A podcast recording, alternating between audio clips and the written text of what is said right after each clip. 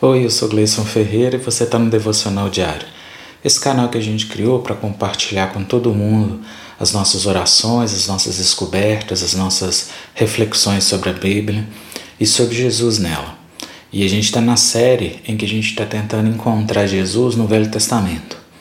E hoje a gente vai estar tá analisando, estudando o livro de Deuteronômio, que é o quinto livro do Pentateuco de Moisés, né? o último livro, aliás e a gente vai descobrir muita coisa bacana. Bora para a palavra.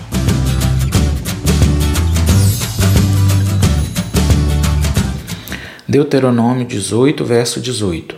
Eis que lhe suscitarei um profeta do meio de seus irmãos, como tu, e porei as minhas palavras na sua boca, e ele lhes falará tudo o que eu lhe ordenar. E será que qualquer que não ouvir as minhas palavras que ele falar em meu nome, eu requererei dele. Pois é, como a gente viu aí, né? Deus prometeu suscitar um, um novo profeta, a figura de Moisés, né, para o povo. E a gente é, é esse tema que a gente vai abordar hoje. Mas antes eu queria pedir para vocês se inscrever no canal, compartilhar esse vídeo. Se até o final do vídeo vocês gostarem, achar que agregou, dá um like, faz os comentários e acompanha a gente, vê outros vídeos. Ontem a gente falou sobre o livro de números e, e tá muito bacana, vai estar tá, vai tá no card aí para vocês, no final do vídeo, vocês poderem acompanhar, ok? E lembrando também que a gente está no Outubro Rosa, o mês de combate e prevenção ao câncer de mama. Na descrição vou deixar o site do INCA para todo mundo pesquisar, as meninas dar uma olhada, os meninos orientar as namoradas, esposas, mamãe. Tá bom, gente? Vamos se cuidar. Então, como a gente viu aí, né, o livro de Deuteronômio ele é um livro diferenciado da Bíblia, porque na verdade ele é, ele é atribuído a Moisés, né, a, a redação dele, porém foi um livro que passou por várias revisões ao longo da história de Israel. Até assim, até no, durante o cativeiro na Babilônia, teve revisões, passou por várias, várias revisões. Tanto que o, o nome Deuteronômio ele, é uma, ele deriva de uma palavra grega como se fosse segunda lei porque é como se fosse a revisão de toda a história da, da fundação de Israel. Porque a gente vai ver né, nesses primeiros cinco livros aí que a gente já passou por eles, que eles são a, a, a história realmente da fundação, da primeira aliança né, que Deus fez com o povo de Israel, desde o Gênesis, vindo de Abraão, até agora, nesse momento aí em que o povo está entrando na terra prometida, a terra que foi prometida para Abraão lá atrás, eles estão né, na beira de entrar depois de passar por tanta coisa né, que a gente já viu em Números, em Levítico, em Êxodo, no Gênesis. Então, esse livro vai encerrar essa jornada do, do povo de Israel sendo escravo, peregrinando no deserto e, e entrando né, na terra prometida. E o Deuteronômio ele vai vir trazer várias, várias leis, várias é, ordenanças. É um livro que atribui muita misericórdia ao pobre, ao, a viúva, a criança. Por certas vezes aparecem algumas coisas que parecem ser violentas e, e isso é atribuído às várias redações né, que, foram, que foram feitas aí antes de se concluir essa, o livro, né, de catalogar direitinho o livro. Então, em alguns momentos parece até alguma contradição, repetições de temas, mas eu acho que é, os estudiosos, né, igual Joséfo, o, o historiador cristão, ele atribui isso às várias redações, às várias revisões textuais que o, que o, o texto sofreu, né, do, do, do, original de Moisés.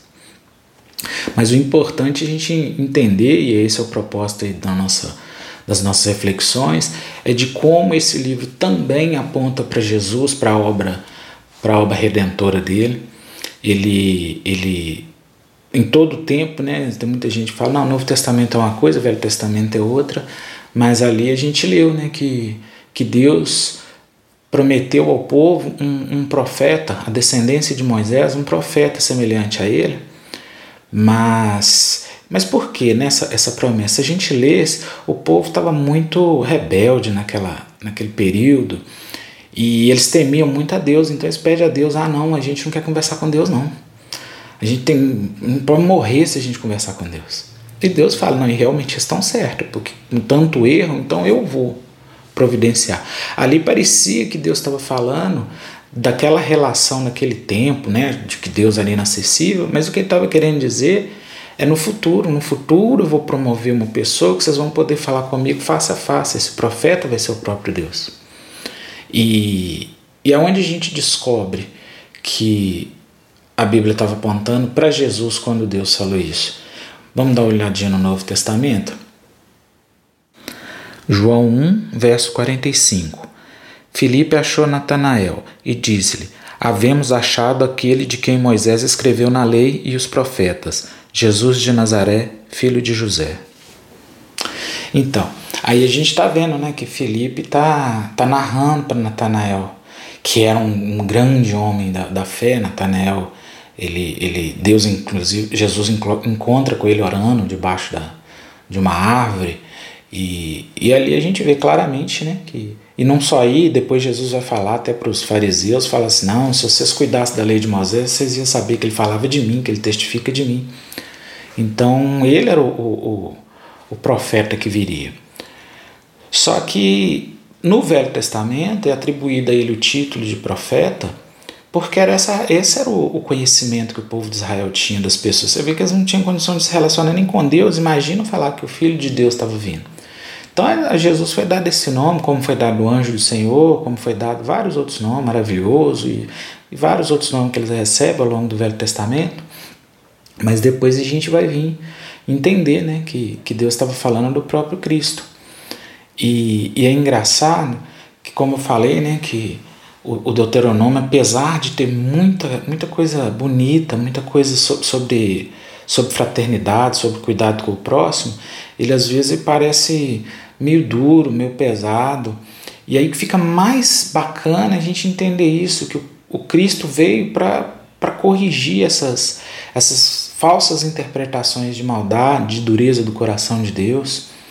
Né? Tem muita gente, é no próprio Deuteronômio que a gente vê a morte de Moisés e ele, entre aspas, sendo punido por Deus, por ter se rebelado né, naquelas águas de Meri, né, nas águas lá que tirou a água da rocha, o povo pedindo água, ele ficou com raiva e, e fere a rocha com o cajado dele para sair água.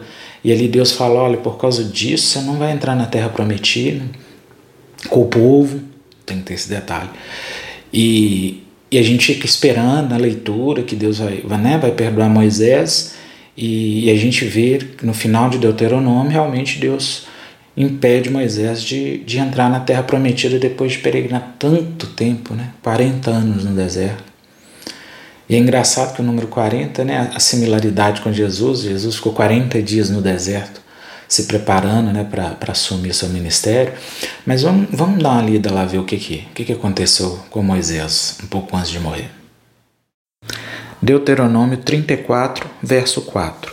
E disse-lhe o Senhor: esta é a terra que jurei a Abraão, Isaque e Jacó, dizendo: A tua descendência a darei, e te faço vê-la com os teus olhos, porém lá não passarás. Assim morreu ali Moisés, servo do Senhor, na terra de Moabe, conforme a palavra do Senhor. Então, se a gente fazer essa leitura com os olhos humanos, com o nosso senso de justiça, dá a impressão assim, poxa, Deus, Deus pegou pesado demais com Moisés, o homem não pelejou tanto pela obra de Deus, lutou tanto, envelheceu com o povo, guiou um povo rebelde e chega agora na hora de tomar a terra prometida, a terra dos sonhos, Deus vai lá e mostra para ele e não, e não deixa ele entrar, né? E aí a gente fica pensando, pô, Deus foi injusto? Se a gente olhar com, com os olhos humanos, a gente pode chegar nessa conclusão. Mas se a gente olhar para a palavra, para a Bíblia, a gente vai ver que talvez Deus premiou Moisés, né? Porque a Bíblia fala que aquele a pessoa que espera do Senhor somente para essa vida é o mais miserável dos homens. E em outro lugar, ele, né, a Bíblia fala que um dia para Deus é como mil anos e mil anos como um dia. Então quer dizer assim, né, que se a gente for, vamos dar uma olhadinha, o que, que aconteceu lá no Novo Testamento? Mateus 17, verso 1. Seis dias depois, tomou Jesus consigo a Pedro e a Tiago e a João, seu irmão, e os conduziu em particular a um alto monte. E transfigurou-se diante deles, e o seu rosto resplandeceu como o sol, e as suas vestes se tomaram, tornaram brancas como a luz. E eis que lhe apareceram Moisés e Elias falando com ele. Entendeu, pessoal? Sacaram a, a, a benevolência do, do, de Deus? Quem disse que Moisés não, não entrou na terra prometida? Se um dia é mil anos para o Senhor e mil anos é um dia, Moisés só fechou os olhos, adormeceu e olha para o serviço. A gente vai dar continuidade nesses estudos, a gente vai ver a luta que foi para entrar na Terra Prometida e atravessar o rio. O que Deus fez foi honrar Moisés assim: não, você não vai entrar junto com esse povo, não. Quando você entrar, você vai ser recebido pelo Messias, pelo meu filho, por Jesus. O que a gente vê aí é Moisés e Elias se encontrando com Cristo na própria terra.